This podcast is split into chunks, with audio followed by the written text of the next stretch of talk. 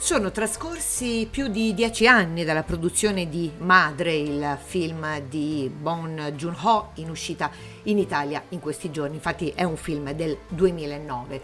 Un melodramma dalle mille sfaccettature che si impianta in un ambiente rurale più vicino a quello di Memories of Murder, un film dello stesso regista del 2003 che ha la città dell'ormai celebre Parasite con i suoi up and down fatti di ville, palazzi, seminterrati dove fluttua il mondo in un saliscendi emblematico, ma che di quel pluripremiato recente film ha la stessa capacità di affascinare, coinvolgere e destabilizzare lo spettatore.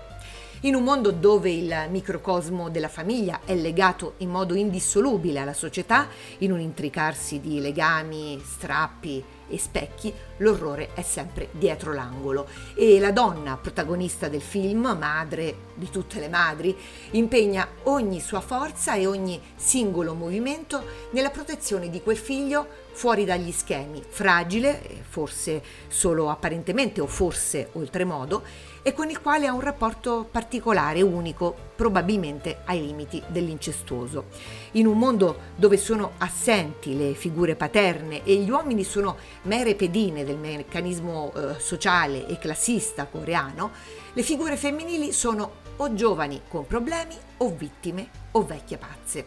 La strenua difesa del figlio problematico da parte della madre, che sembra non avere un nome proprio, ad incarnare totalmente il suo ruolo attraversa tutto il film e solleva pian piano degli interrogativi sulla verità dei fatti, conducendo il pubblico con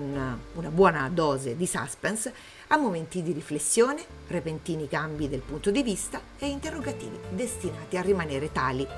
Tra barlumi di apparente verità e lampi di violenza a puntualizzare la difficoltà di districarsi in un ginepraio di detto, nascosto, immaginato, che può concludersi solo in un modo, cioè con una danza circolare, la stessa che vediamo in apertura di film, e che può risolvere solo cancellando